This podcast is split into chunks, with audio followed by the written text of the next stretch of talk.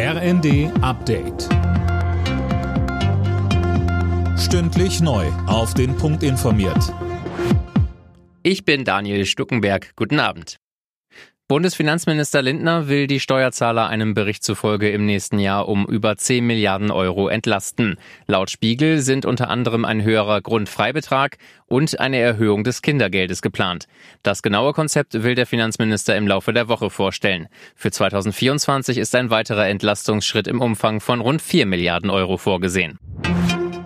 Ex-Kanzler Schröder darf in der SPD bleiben. Die Schiedskommission im Unterbezirk Hannover hat die Anträge auf einen Parteiausschluss abgelehnt, Fabian Hoffmann. Und demnach hat Schröder nicht gegen die Parteiordnung der Sozialdemokraten verstoßen. Er steht schon lange in der Kritik wegen seiner Nähe zu Kremlchef Putin und der russischen Öl- und Gasbranche. Das letzte Wort ist in diesem Fall allerdings noch nicht gesprochen. Gegen die Entscheidung kann Berufung eingelegt werden. Generell ist aber zu sagen, dass die Hürden für einen Parteiausschluss ziemlich hoch sind.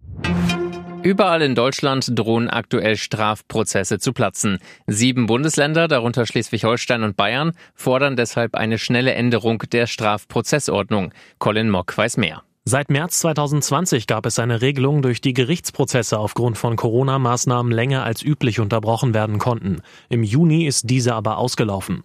Bundesjustizminister Buschmann stellte zwar eine Nachfolgeregelung in Aussicht, aber erst für den Herbst. Zu spät finden die Länder. Sie fordern bei steigenden Infektionszahlen mehr Flexibilität. Denn werden die bestehenden Unterbrechungsfristen nur um einen Tag versäumt, geht die komplette Verhandlung von vorn los.